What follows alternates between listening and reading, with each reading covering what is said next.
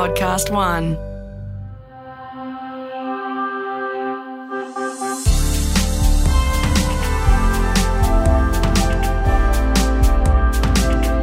Hello, everybody, and welcome to Listenable, uh, our podcast about disability and inclusion and accessibility. Um, we're going to have our guest for our podcast a little later on, but we're going to start our podcast with another guest of somebody who was nominated, Danielle. Hello, Danielle. Hi, how are you? You are the mother of Max, who has a disability. What's his disability? I'm the mother of the fantastic Max. Max has panhypopituitarism, Oof. very long name for a three in a million rare condition. Three in a million. Three in a million. Okay, so how does it how does it affect him? Well, the pituitary is the sort of master computer of the brain that controls everything in the body from respirations to your immune system to your metabolism to uh, you know your ability to wake up. So it affects him in you know countless ways. Uh, and he's 12 now. So in lots of ways, you know, he is a walking, talking miracle, uh, you know, medical and therapy miracle and he's done fantastic but it's been a long sort of hard battle to get him here in terms of you know the various systems that we've had to fight along the way Now, you were nominated uh, as a guest by Sybil. Um, now, Sybil sent us an email. Uh, is she a friend of yours? How, do you know Sybil? yeah she is she's a friend of mine Yeah, and she called you a lioness mum. Now you're a lawyer as well, um, which is Yes. a space we're going to talk about because you can be uh, that lion, that fighter for Max and also other people with disability for some of the, I guess, discrimination that you're going through. Um, the the word that she used was curveball that has been thrown at you during COVID. Can you talk to us about that? Yes well I, I guess you know over max's lifetime there's been various battles in relation to recognition for his condition in terms of medicare ndis and the pbs and the recent one uh, i guess that i went on my dragon mother rant about was in relation to medication changes. Uh, so Max is on a series of medications that essentially keep him alive every day. One of the medications he takes uh, three times a day, and suddenly during COVID, it tripled in price. And in finding out why and, and how this is possible, what was decided apparently months before is this particular medication is a premium medication, it's called. Uh, and what that means is it comes with a, a premium price. And the fact that there is no generic available means that you have to pay the premium price. And that this shift in policy um, occurred during COVID, which I think was just in terms of timing, Yeah. it was always going to happen. But terrible timing, I think, in terms of not just for Max, but for other people whose essential life saving medication has become premium and they had no idea. So there are some families I'm in contact with that pay now instead of six dollars uh, a script, pay over a hundred dollars to continue to to provide medication for their family members.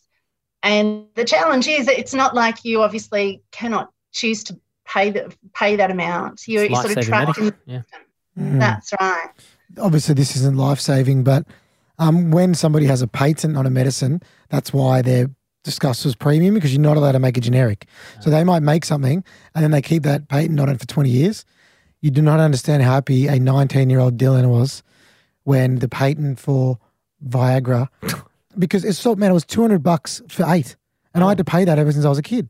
And then it went because it wasn't on the PBS. Then it goes on the public. Like that's an important part of life Of course. and then it goes down to 20 bucks for eight. So, so I know people with disability who couldn't get involved in sexual activity because they couldn't afford it. It's hard, you know what I mean? And I Yes. remember I, I, I take a drug to not have to go to the bathroom as much. There was Yeah. a there's a generic there's not a generic version. There's another version that was on the PBS for 10 bucks a month. Gave me head spins. I felt sick. So I had to go on another one. Guess how much I still pay this? Guess how much it cost me? It cost me 150 bucks a month still.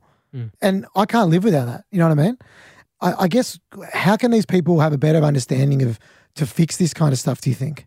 I think in terms of, I, I guess the PBS, um, like so, I've been involved pretty much since Max was born about getting another one of his medications onto the PBS that was costing forty thousand dollars a year.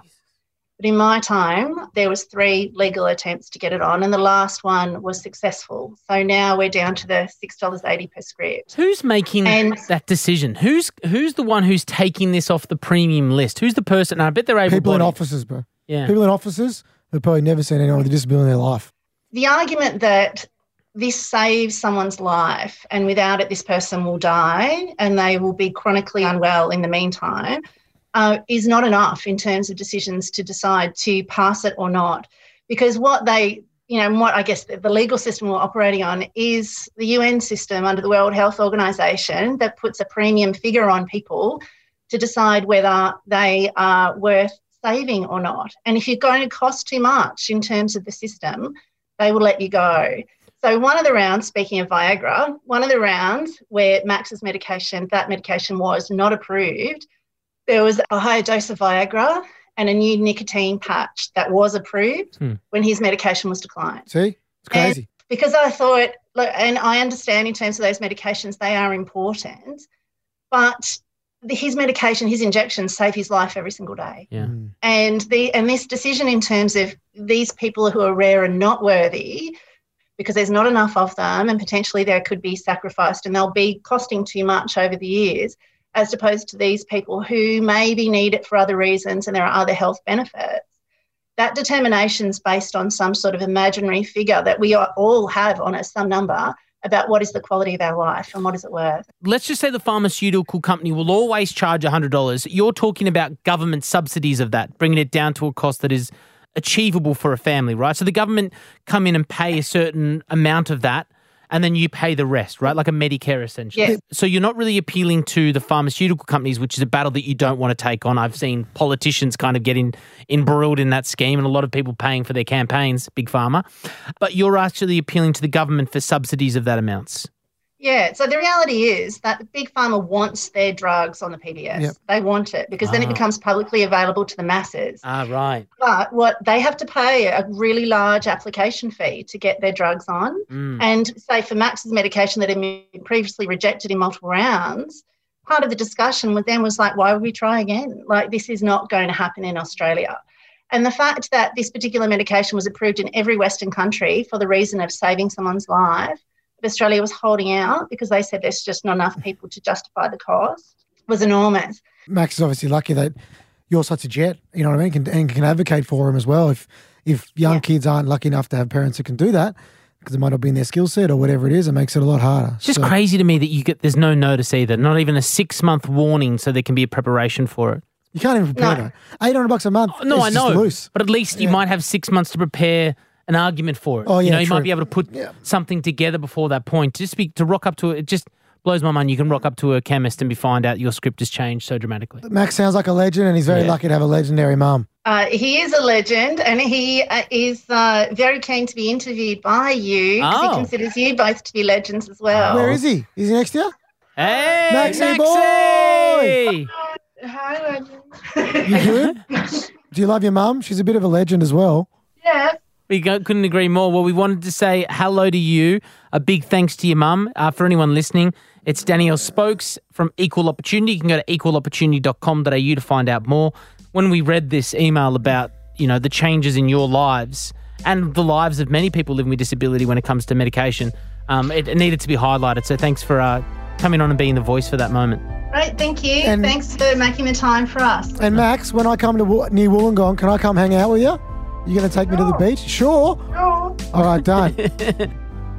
A huge thank you once again to Danielle for coming onto our podcast to talk about those changes in medicine during these crazy pandemic times. Uh, we thought we needed to highlight that and know that that's some of your struggles as well out there listening.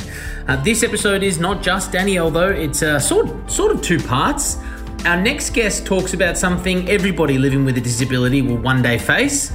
And hopefully, with her expertise, the future's looking a lot more bright. It's a world of disability that I thought I might not be able to tackle myself growing up Yeah, that's interesting. because it's hard. Mhm. There's a massive lack of resources online about how to do this task if you have a disability. There really wasn't any when I was growing up. Um, and, you know, I used to do a bit of this due to my sport, but there was a time after or in between playing basketball and tennis. I'm like, stuff it. I'm going to do what every young Aussie does pretty much and just save some money, pack a bag, and I went traveling overseas.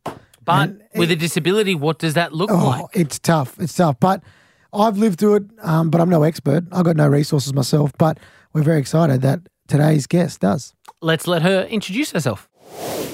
Well, I'm Julie, and I am the proud mum of a son who is 24, nearly 25, who lives with cerebral palsy. He's non-verbal, uses a wheelchair, and needs help with all his daily living needs.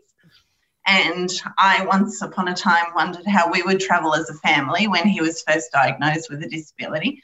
I used to work in the travel industry as a travel consultant, so I had lots of um, capabilities regarding researching and was amazed at how few resources there were. There was very little information. Picked up magazines, picked up the newspaper, didn't see anything about travelling with a disability, so there was no representation. It was always the family of four climbing the top of the mountain or, Yeah. you know, imagery like that, and just couldn't see anything. So I found it quite isolating because I felt, how was the world going to cater to my son who was social and active and wanting to do everything? Um, and so I just felt like society wasn't really welcoming to him. So that was the start of our journey. And your idea is Travel Without Limits, which has a website and a magazine, travelwithoutlimits.com.au, where you specifically focus on travel within disability. So you don't have a disability yourself, but obviously your your son does. What's your son's name, by the way? My son is Braden. Braden. All right, cool. So was Braden your? How many kids do you have? Is he an only child or? So I have two children. Braden's the eldest child, and then there was a seven year gap before my daughter, just because we're immersed in therapy and trying to make sure he had the best chances of doing as much as possible. And when we started to travel, it was really a case of I was telling friends and relatives and felt like that wasn't enough, that there was a wider community that actually needed the information. So that was when we started Have Wheelchair Will Travel, which is our family blog where we share reviews of hotels and accommodation. And it's become quite a powerful tool for sharing with the community, but also for making change. Before we get into the travel stuff, um, we've had nobody on the podcast themselves who's non-verbal, or no parents of anyone who is non-verbal. So, can, your son is, as you said before. Can you just explain to the people listening what that means, but also how um, Braden communicates with you?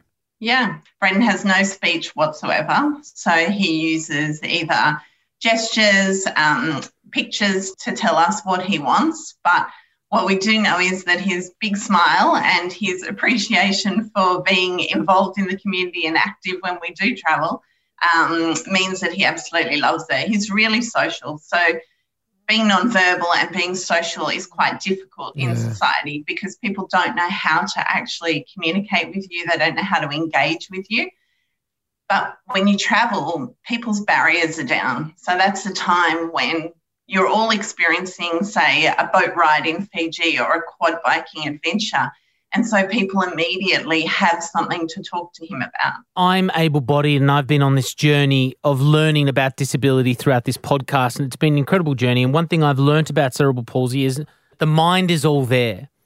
Do you find that he, with his gestures, um, finds it frustrating at times that people treat him differently because they don't understand that cognitively he's all there? It's just the physical attributes? Yeah, definitely, because he gives a lot of non-verbal cues. And unless you're sort of either astute or willing to learn, a lot of those non-verbal cues get missed. Mm. And that's the sad thing because he'll often be trying to communicate with people and they'll, you know, treat him like a two-year-old instead of a 24-year-old. we, we have somebody i've got a company called get skilled access where we consult and train and educate communities and governments on how to better understand people with disability. One of the guys that works for us is called noah high level cerebral palsy can't communicate. Computer programmer makes video games. You say Yeah. that you go that guy makes video games and all the executive goes that like they don't want to be men They're like that, that guy. And they're like he is a computer programmer. And it's amazing hearing stories like this isn't it? And talking about it julie because it educates the community because they have this mi- misconception that your son can't contribute at all. That's right. And I think when he was first diagnosed with cerebral palsy, he wasn't diagnosed until he was five months of age because everything had gone fine with his birth. And I just wanted to go to a desert island or somewhere because I knew we would always love him and I knew we would never limit him. But my fear was that society would limit him. And that certainly has been the case, though we've had more positive experiences than negative ones. But particularly when you're nonverbal and you're unable to communicate, as you can say, Dylan, people do assume being friends with Dylan, I'm sure he's going to share some of his travel stories, which are horrific. It's a space that a lot of people with disability or parents with young kids with disability will think that they're limited to. Does your magazine, blog, website cover caravan sites, interstate, international? Where's the roof for your uh, limitations of what you're covering? Well, there is no limitation. I've been to the most gorgeous, expensive villa, villa at Qualia on Hamilton Island, which, you know, is something like $1,600 a night, to a holiday park that we recently reviewed that has a pool hoist and has gone the extra mile with things like the sink is, you know, wheelchair accessible. Do you find now that people are reaching out to you to showcase what their parks, their hotels, um, their Airbnbs can cater to now? Slowly, slowly, I think it's really improved. And I'm hoping that in one way we'll get a positive out of COVID in the fact that we're no longer depending on the overseas market that's quite heavily dependent on in the tourism sector. And hopefully people will start looking at the accessible market because it's quite lucrative my top points for people is always we stay longer at a destination because it's a lot more effort for us to get there. We often travel in a greater group. We've traveled with a support worker to help my son, so that's extra beds and bed nights in a destination.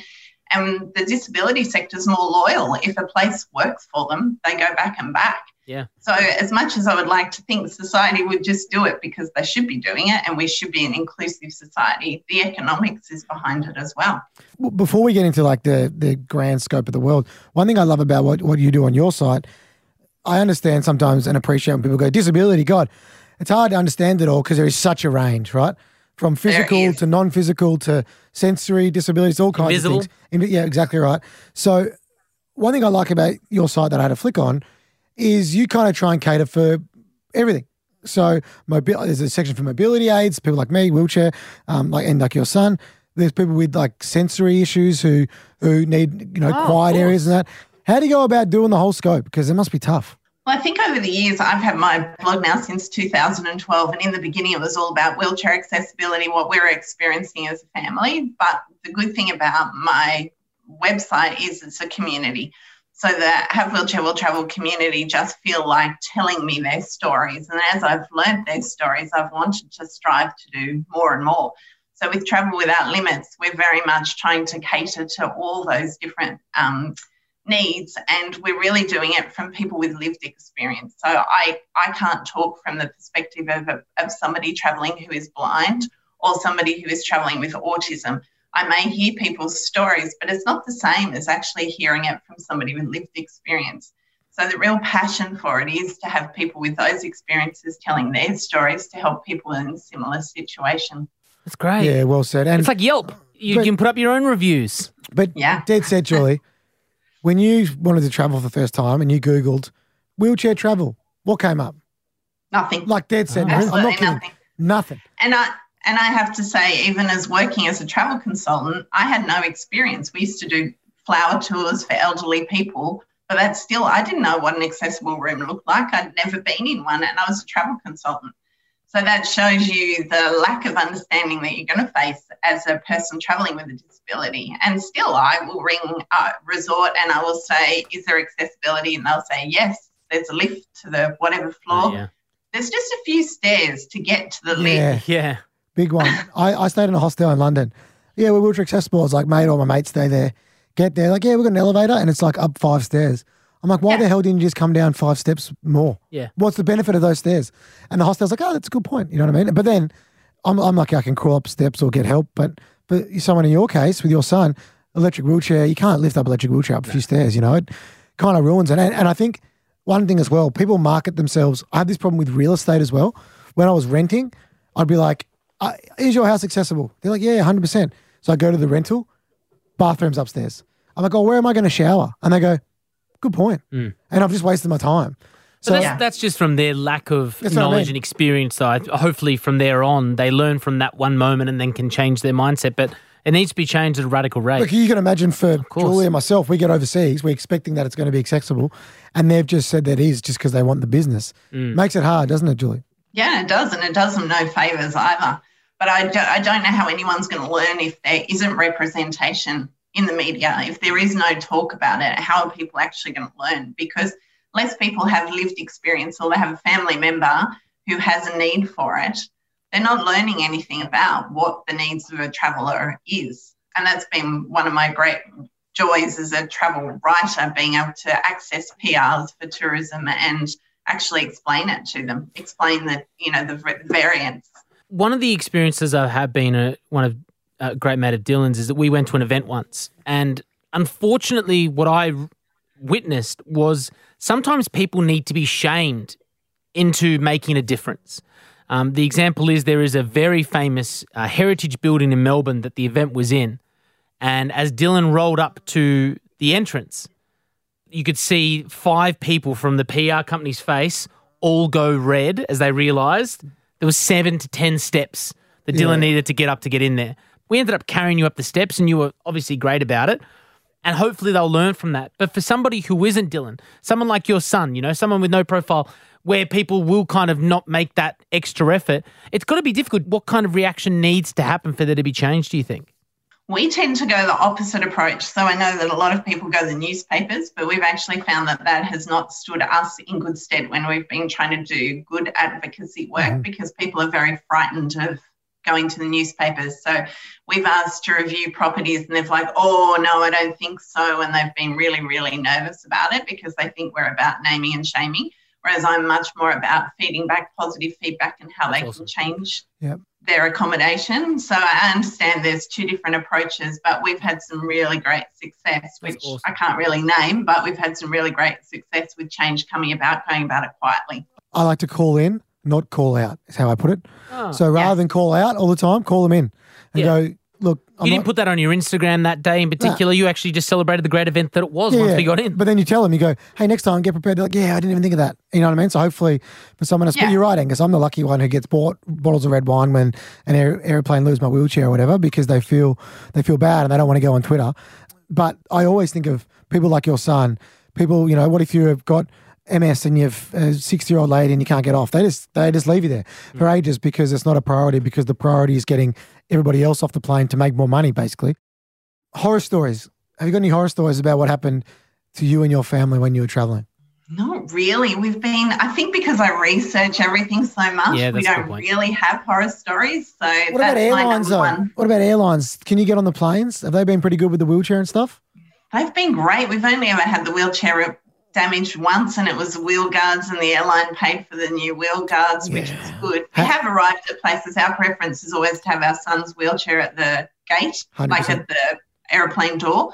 And we have arrived at places and not had it there, but it's been at the baggage handling. And as you know, those aisle chairs are just hideous. So he hates that. But that's probably the only nasty Well, story we have. Strap yourself in, Julia. I had to coerce Dylan into sharing a couple of these stories about flights. And we're not sharing these for anything other than for people who are able bodied or not in a wheelchair to understand the circumstances Sure. that people uh, in wheelchairs or, dis- or disability can go through. Oh, not yeah. You know, just it's hard because I once flew to Fiji actually, and you know what an aisle chair is. You just mentioned it. It's a really narrow wheelchair that fits down the aisle, and I, I imagine maybe your son, but I know I definitely need to use that to go to the bathroom because I can't walk to the bathroom. I was sitting in row seat ten C, and I said, "Have you got an aisle chair?" And they said, "Yeah, no worries. We'll, we'll have one on board." And and then they um, got me on the plane, and they said, "Oh," I said, "I got to go, go to the bathroom."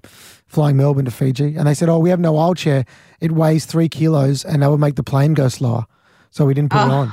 So I had to crawl 10 rows to go to the bathroom.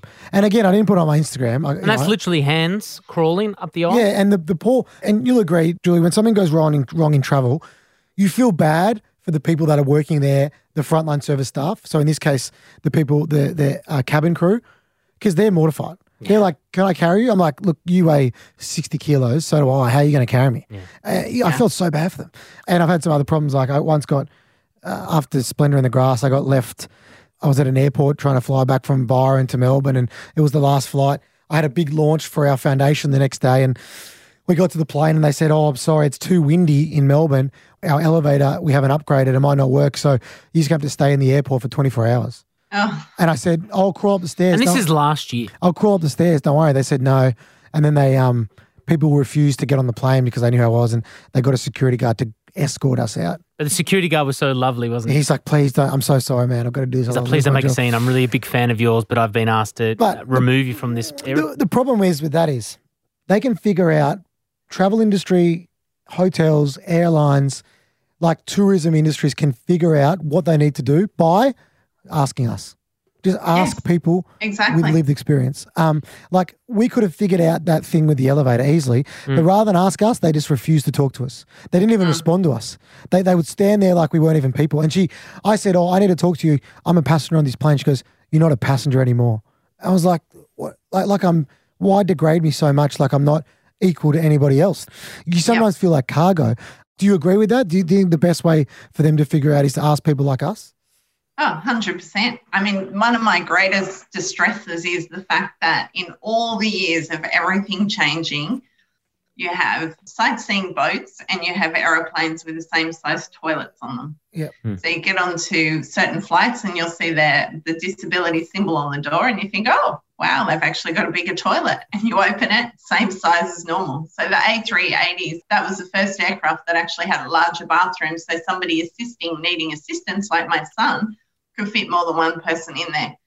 Now, going to the bathroom, I think, is probably the most basic human right we all have, something that everyone can understand. And imagining being on a 24 hour flight, you know, I hear horror stories of people, you know, not drinking, not eating, you know, needing to have enemas a day before they fly just because of the fear of actually needing to go to the bathroom on a long haul flight. Yeah, those those double doors open up, so you can combine two toilets on some planes. Do you know that? I didn't Yeah. know There's a door that illuminates, so you can open it up, so you can have yourself and someone help you in there. But it's funny because when you have to go to the toilet, the number twos, it actually is open at the top, so you feel bad that it might smell throughout the plane. Oh. It's funny. There you go. Oh, right. Little disabled hack. Not all of them are like that, Not though. all of them. Some of them are. Okay. Or you can have fit two people in there as well. I know what you're If you know what I mean. Dylan was. I knew. I just knew that If he you was know going. what I mean, Julie. Um, You're waiting for the bathroom for a while, your imagination goes hey, wild. Not a while. Three seconds. Yeah, I was going to say it's less than time for number two. So you've got on your website once again travelwithoutlimits.com.au. You've got um, just looking at some of the uh, the links: uh, mobility restrictions, sensory friendly, vision impaired, support worker. What are you finding that people heading to your website are most looking for? And if there is a hotel chain listening to this, let's say the Mercure are listening to this right now. What do you want to see on their website? Is there emblems? Is there little citations down the bottom? Is there something that is there wording that they can use so everyone knows the exact ac- accessibility? So I find that probably wheelchair users have the greatest need as far as having very specific requirements and looking for specific information. I think the US does it quite well because they usually have it front and center, front page. I always say to people, if you have it on the first page amongst all the other information, I immediately feel welcome at your establishment. If Okay. I go to your website, that's an immediate tick if you've got accessible rooms listed with all the other rooms. Um, I think if they have the room dimensions and photos, video, bonus points. But I think everyone has different needs. Dylan would have really different needs to us with my son. My son prefers a bath. He can actually do a standing transfer into a bath. So we just look for space in an elevator. We don't actually look for a roll in shower. Mm. So everyone has such different needs that they can't think that they can cookie cutter, you know, what people are looking for. And therefore, if they've got the information, people can make their own decision. I always say to hotels and attractions, don't tell me what's accessible because, um, you know, we'll decide what's accessible Mm. for us. We did the luge at Queenstown where we bumped my son's wheelchair right to the top of the luge. And then when we got to the bottom, the wheelchair was at the top, but we walked him back up, bumped the wheelchair back down to get him because we really knew how much he'd like that. Mm. But then the next day, we did a really easy day. So, Good parents. Yeah, okay. You raise a great point, right? I tell you why they should advertise that they're accessible and put it on the front page. Not because they're doing the right thing, but because they can make a shed load of money, Mm. right? yeah, exactly. Change the narrative. So, airlines, I always feel like a pain in the ass with airlines, and I always call into them, not not trying to get, you know, them to pay for my services through my consulting company, although that would be nice. But we love to help. We go, just listen to what I've got to say, just because we want to make it easier. Just listen. And they're like, no, no, we already know what to do. Or they say, oh, we don't want to learn too much because then we stick our necks, necks out and then we stuff up. We get yelled at. We're like, no, no, no. More, we want to travel. Just listen to how we can That's help right. and then we'll all pay for it. Like it's a business decision. This is not you doing a nice thing. It's straight business. And when you when you frame it like that, hopefully now tourism around the world are going, oh, you know what? I'll do that because I'll make a lot of money and I'll do the right thing. And it's a triple win. You get cash, you're doing the right thing, and you get to travel with your son, and I get to travel. So everybody wins. That's right. Mm. Well, I, I do a speed dating event as a journalist where you meet with different tourism um, operators. And the first year I did it, I did it on an emotional level. You know, this is our family, this is what we're going to do. Next year, I learnt my lesson. I took the facts, the economic facts of it, and handed it. That was the first thing I handed them. And you could see the difference in their response when they saw the economic facts and then went the emotional approach Yeah. of Yeah. this is what it looks like. Because I think that's the other thing is they can't picture what accessible tourism looks like. And the imagery is actually really compelling. I don't know how to frame this. It's not a bowl of uncomfortable question. I've got one of those for a little bit later on. Do you understand to an extent that there are some countries that just will never get to a point of being accessible for disability? Yes. Does that make sense? There are some Asian Yeah. countries with the most rickety Yeah. roads I in the entire world. I- India. I went tubing in Laos, where you oh, go wow. down a river and there's like 50 bars. It's been closed down now because unfortunately some Australians passed away. But there was like 50 bars on I've the, heard about that. and I like just tied my wheelchair to a tube and the almost lost my wheelchair. But I'm an idiot. But it was so hard. So I did Thailand, Vietnam, Cambodia, You've Laos. done Bali as well. I don't know how you do some of these countries, Bali's even better than those places. but I mean, electric wheelchair. But There's I, just, exactly right. I'm in a manual chair. How do you how do you do it? I mean, d- do you have to understand? Not understand. Like, unfortunately, understand that there are going to be some countries that just can't or just won't be able to. Maybe from an economic point of view, be accessible. Yeah, and I think we travel with a manual chair as well. I think that gives you a lot more opportunity to to change things up really and be flexible. But I think it also comes down to some travelers and just not suited to travel to certain destinations. Yeah. And I would say to people, start local, try the easy things, work out what suits you. Because for us, we're prepared to tie Braden onto the back of a quad bike in Fiji and go quad biking. So I think there's yes countries that aren't just simply not going to have the economics to do it or the desire to do it. I Mhm. think in some countries, people with disability are seen as a shameful thing, Yeah, that's also true. um, which is really sad. Um, and we've experienced that even in Australia with visitors from overseas. Braden makes um, noise because when he's excited, he has no verbal way of actually making a sound. So sometimes it comes out as a, a, a sound. And, you know, the look on their face, they're horrified, they're frightened of him. So Mm. I can't see those countries embracing accessible tourism. On that trip, I went to Thailand. I was with 20, 15 mates. I went to the full moon party in Koh Phangan. and on the sand, and people from that country were filming me on their phones dancing. They were just like, "What is this?" Mm. They'd never probably seen anyone in a wheelchair before because they normally like. Well, you're probably also covered in neon paint in a wheelchair on the sand And I, with a bucket of drink. and I had on my chest five dollars a ride.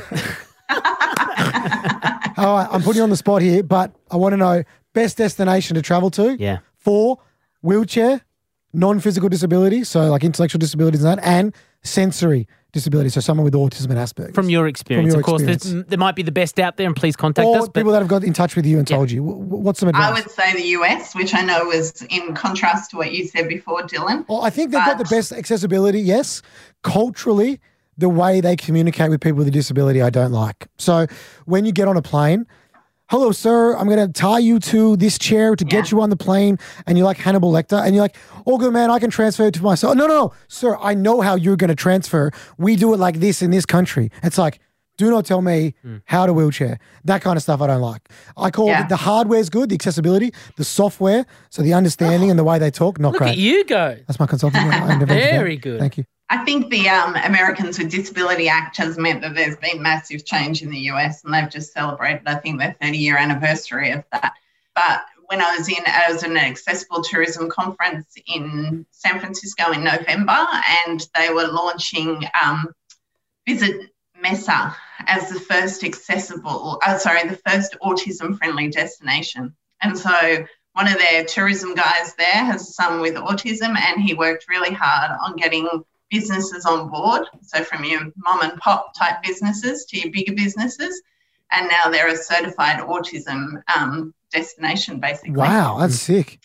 So that's fairly impressive change since when Braden was younger. I can't even imagine what I would have thought if there were, you know, sort of accommodations being made and, and progress being made like that. Yep. What about the best place you've been on with Braden? Where's your favorite family holiday you've been on? So many. It's a bit of a toss up between New Zealand and Fiji. Okay. Um, I think in Fiji because Fijians had an attitude of you want to do it, we'll make it happen for you. So as I said, tied him onto the back of a quad bike, which we've never been able to do before.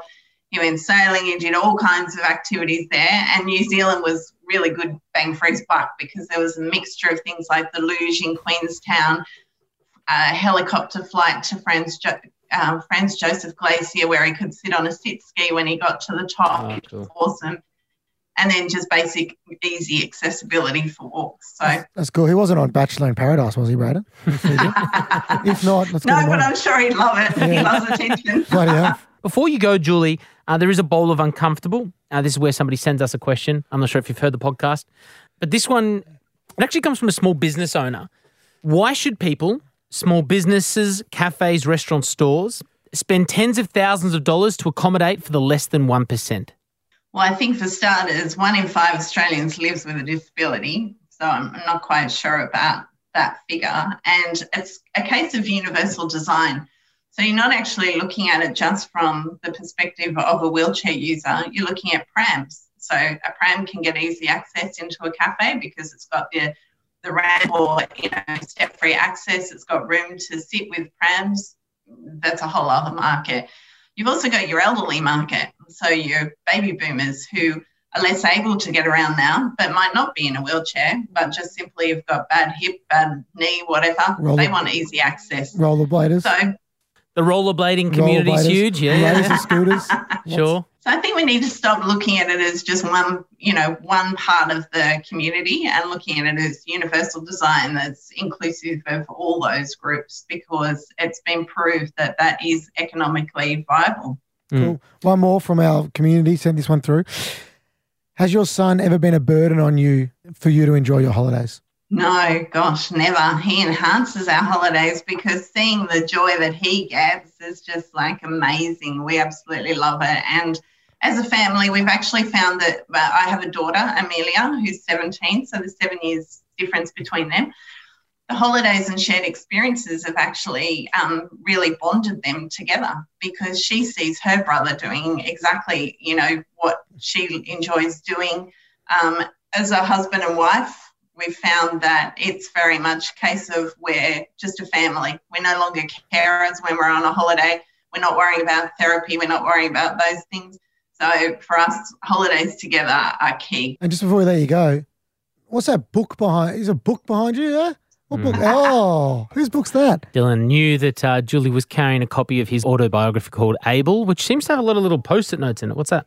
Yeah. Wow, a So lot. my daughter's just done her, her year 12 major work on um, portrayal of disability in film. And when she finished Dylan's book, she actually said to me, Mum, there's way too many quotes in here. It's too good. That's what I So like to hear. uh, there's a nice plug for you, Dylan. It was super helpful. Nice. And um, yeah, how do you feel? certainly- How do you feel about swear words? Because there's a few in there. There's there. a few in there. So- Oh, fine. okay, good. very good, very good. Hey, I'll, All I'll, good. I will catch up one day when COVID's finished and be able to sign it for you. Sounds good. Uh, Julie Jones from Travel Without Limits, thank you so much for coming on Listen Able and uh, helping us learn a little bit more about traveling without limits for everybody. Pleasure.